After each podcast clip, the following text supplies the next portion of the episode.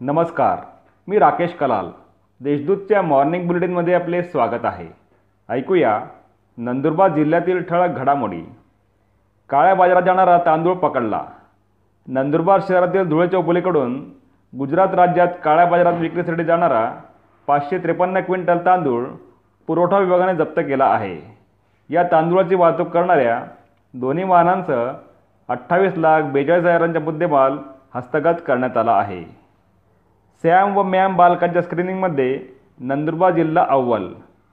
सर्वाधिक सॅम व मॅम बालकांची स्क्रीनिंग केल्याबद्दल नंदुरबारची सर्वोत्कृष्ट जिल्हा म्हणून निवड करण्यात आली आहे.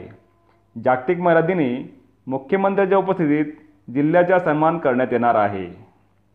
ई के वाय सी प्रकरणी तहसीलदारांना जिल्हाधिकाऱ्यांच्या नोटिसा. शिधापत्रिकाधारकांचे ration card E K Y C करण्याबाबत वारंवार सूचना देऊनही जिल्ह्यात आतापर्यंत केवळ एकतीस टक्के काम झाले आहे.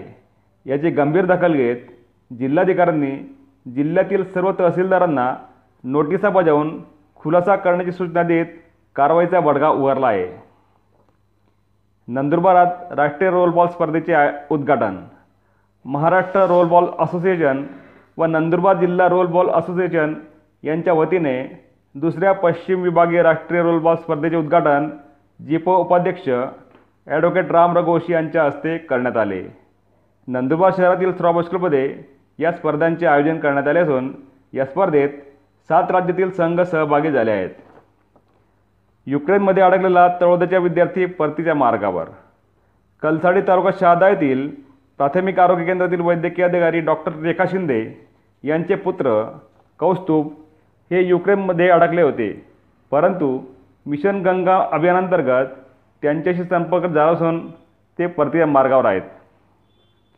नंदुरबार जिल्ह्यात पावसाची शक्यता.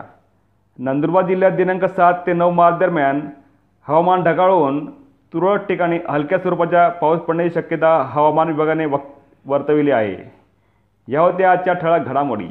अधिक माहिती आणि देश विदेशातील ताज्या घडामोडींसाठी देशदूत डॉट कॉम या संकेतस्थळाला भेट द्या. तसेच वाजत राहा. दैनिक देशदूत धन्यवाद.